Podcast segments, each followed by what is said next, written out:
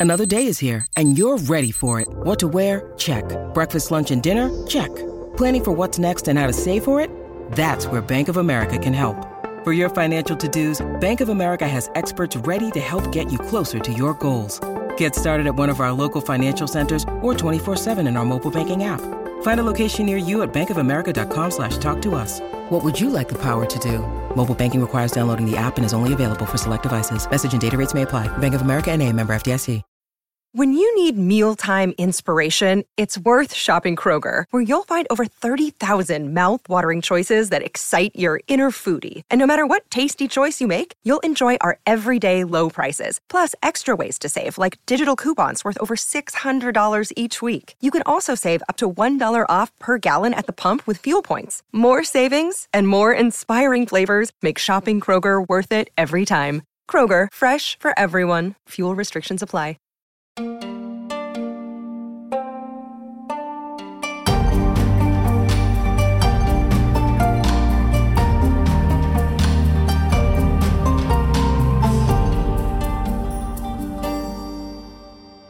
Welcome to Easy Stories in English, the podcast that will take your English from okay to good and from good to great. I am Ariel Goodbody, your host for this show. Today's story is for intermediate learners. The name of the story is Four Windows. You can find a transcript of the episode at easystoriesinenglish.com slash windows. That's easystoriesinenglish.com slash windows. W-I-N-D-O-W-S. There, you can also download the episode as a PDF. If you hear some strange noises in the background of today's episode, I'm very sorry. While I was recording, the army, I guess, the Royal Air Force decided to test jet engines, maybe fighter jets, over our house. So that noise you're hearing is big fighter jets flying over our house. Because we live in quite a rural area, they do a lot of flying around here. I wonder if it has something to do with the fact that the king's coronation is coming up soon. Um, either way, I think it's horrible. So, long live the king. Just a warning today's story contains suggestions of drug use, addiction, and depression. Okay, I'll just explain some words that are in today's story. Scrub, S C R U B, means to rub something very hard, usually in order to clean it. If you have stone floors and they get dirty, you'll need to scrub them clean. Some people like to scrub their body using a sponge called a loofah to make their skin smoother. Mundane, M U N D A N E, means ordinary and boring. Things like paying bills and washing the car are mundane. But casting magic spells and flying on a dragon's back is not mundane. well, unfortunately, it looks like we're very much living in a world of mundanity. Warfare, W A R F A R E, is the act of fighting a war. Warfare has changed a lot over the centuries. In modern warfare, there is much more technology used than in the past. A quirk, Q U I R K, is an unusual or unexpected part of someone's personality. For example, someone might have a quirk that they hate ice cream and donuts, which is unusual because almost everyone likes them. Personally, I have a lot of quirks, but I think you know that. An aerosol can, A E R O S O L, is a can filled with liquid at a very high pressure. When you press a button on top of the aerosol can, the liquid sprays out very quickly. Whipped cream is often kept in an aerosol can, for instance. In the past, aerosols used chemicals called CFCs, which damaged the ozone layer, but fortunately, that is no longer the case. Pristine, P R I S T I N E, means very clean and new. If you have an object in pristine condition, it looks the same as it did when it was new. Of course, if you use something often, it's very hard to keep it pristine. When you sleep longer than you should, you sleep in. For example, maybe your usual wake up time is 6 am. Every day you wake up at 6 am. But on the weekends, you sometimes sleep in until 8 am or even 10 am. I like sleeping in on the weekends, but it's kind of a bad habit. It's usually better to go to bed earlier than to sleep in. A rut, RUT, is a mark that a wheel leaves in the ground. In the past, carriages drove down mud roads and they left ruts in the mud. The ruts were shaped like the bottoms of the wheels. We often use this word as a metaphor. We talk about being stuck in a rut, which is when you keep doing the same things again and again and can't change. Distort, D I S T O R T, means to change the shape of something so that it looks wrong or unnatural. If you look through very old glass, it will distort what you see.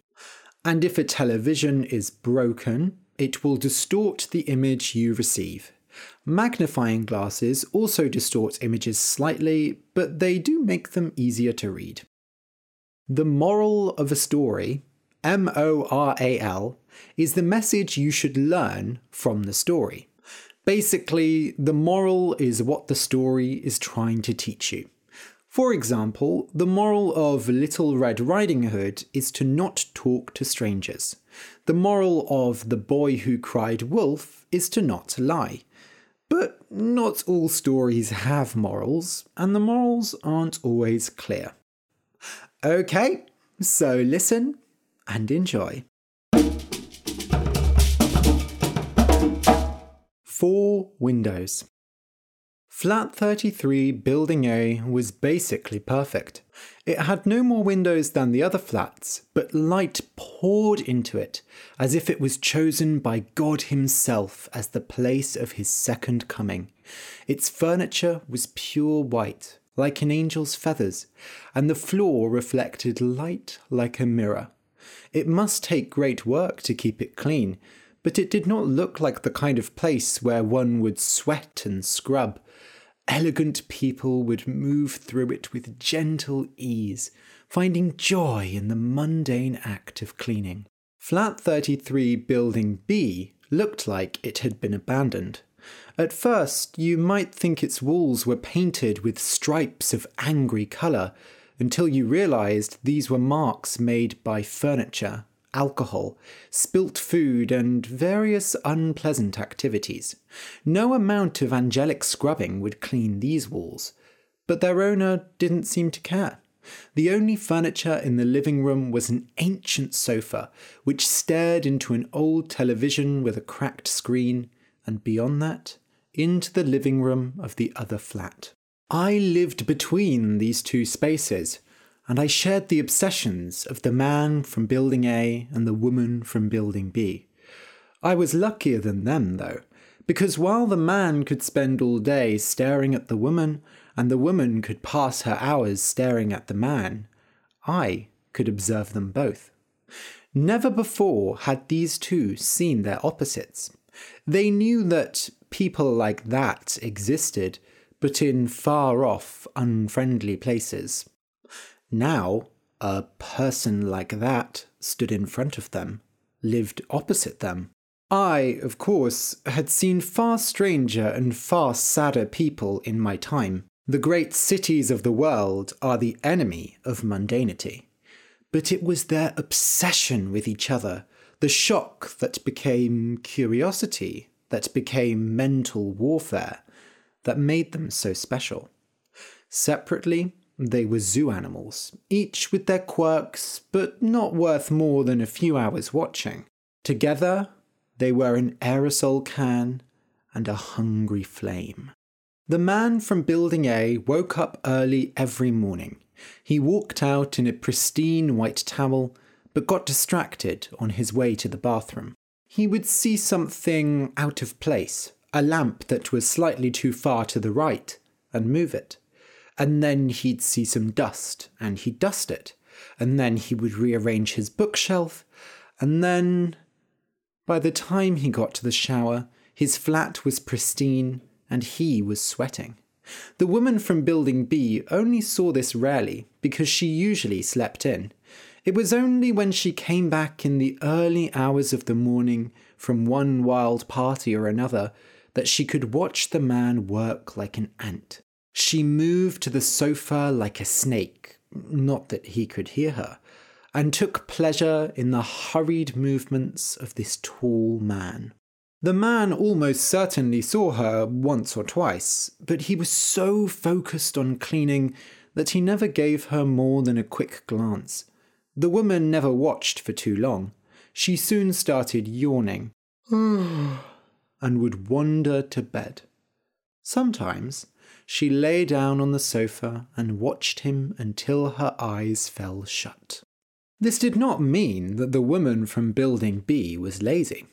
Every day at 8:30 her alarm sounded and she rolled awake. With the speed of a tornado, she fell into the shower, scrubbed herself, threw some liquid food or cigarettes down her throat, and left the house dressed in a smart business suit, her dirty black hair tied up behind her. Once a year, she got it cut down to a few short inches. The man from Building A watched this, of course, while enjoying a mug of something. Coffee, you would assume, out of some shiny machine. But on some days the mug steamed, and on others it didn't. The man didn't seem to work, but these days work is such an ambiguous word. He spent time reading, if that can be considered work, though his eyes never rested on the pages for long. He sat at his computer after dusting the desk and wiping the screen, and clicked and typed and did something important. And surely he must have done some kind of work, because he had food, although he never ate much, and every week or so he would disappear into the city and return with a gorgeous painting or stylish sculpture. In truth, there were more colours than just white in his house, but the way he moved through it sucked them all out of the air. There was no doubt that the woman from Building B was working hard. Each evening she came back with her face hanging below her knees. She undid the buttons of her shirt, pulled a drink from the fridge, and collapsed on the sofa. She watched TV, probably some terrible show. How would I know? She barely laughed at it. Several hours later, she would pick herself up, change into ripped jeans and a band shirt, call some friends, or go out. As the months passed, the ruts they lived in grew deeper. The man's flat got cleaner, purer, more pristine, and more artistic, but equally less human. The woman's flat grew dirtier, warmer, livelier. The parties never seemed to stop. The bags under her eyes were as deep as her rut of exhaustion. They watched each other. They envied. They dreamed of being in the other's shoes. They compared their ruts and thought the others didn't look so bad. Yes, he spent too much time cleaning, but his life was so organized. He knew what he was doing. He got up early. Yes, she was always tired and lived like a pig, but she had friends. Her life was full of joy. She went to bed and slept in whenever she felt like it. That's what I thought they were thinking. You see, my eyes are windows too, and windows, even the most perfect ones, distort. Light travels differently through them. Some things grow, others shrink. Just as our thoughts are distorted when they travel through our lips, the world is distorted as it passes into our soul. The two never met, you know. Did you think they would see each other at a party, confess to their envy, and discover that they were wrong all along? That they had seen each other's quirks through a broken piece of glass, the image distorted. That would not be the story of a great city, where aerosol cans sit neatly on supermarket shelves and flames are fed every few centuries. I know what happened. I saw through the other windows, the windows that look into our dark, wet insides. Bathroom windows. I know I shouldn't stare, but, well, I was doing my job. I saw the only room that the man left dirty, though it was still filled with white. Neat rows of white powder sat like dead fires, ready to burn at any moment. I saw the only room that the woman kept clean, although she often washed the sink with her tears and nothing else. I heard his heart stop in the shower, one time when he tried to wash himself to sleep. Because the silence of a heart stopping is loud enough to break every window in a small German town. But not a great city. I heard her shout over the phone to her friend, not angry, just passionate with exhaustion. I'm going to change. I'm going to be like that man. I'm going to clean up. I'll quit that stupid job. I'll sob, sob, sob. But the woman from Building B did change. She had already begun the process long before she moved there long before her eyes distorted the image of the man from Building A. The drinks she stole from the fridge had no alcohol in them. The job she worked paid well, although she hated it, and the friends she brought round were those who had suffered the same addictions she had. In reality, her rut was ending. The earth was smoothing out. Her life was becoming deliciously mundane. The man from Building A could never have changed. His ancestors weighed on him like mountains of coal, the coal they had pulled from the earth so many decades ago. The money flowed into his computer, into his furniture, into his tired blood, and all he could do was make things pure and perfect while his heart stayed black and empty. They were never fighting against each other. This is a great city, remember? Two rats do not fight while a cat holds their tails. Their warfare was always inside them, trapped in the four walls of their flats, the four corners of their lives. The woman from Building B did not realize he had died. She went to stay with a friend for a while, and when she came back, there was a new person in the flat opposite her. He displayed an offensive amount of colour. She waved at him. He closed the curtains. What a shame, she thought. But I suppose he was too good for this place. She got on with her life, and it was rather boring, but she was happy. Or am I just speaking for myself? If you're wondering what the moral of the story is, I'm afraid I have to disappoint you. I don't have a clue. I'm just a window cleaner. The end.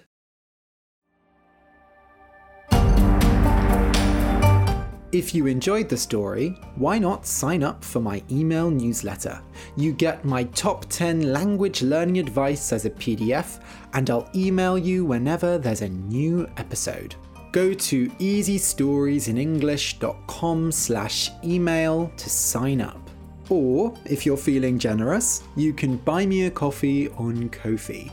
Just go to easystoriesinenglish.com and click the orange button that says Buy Me a Coffee. Thank you for listening, and see you in two weeks.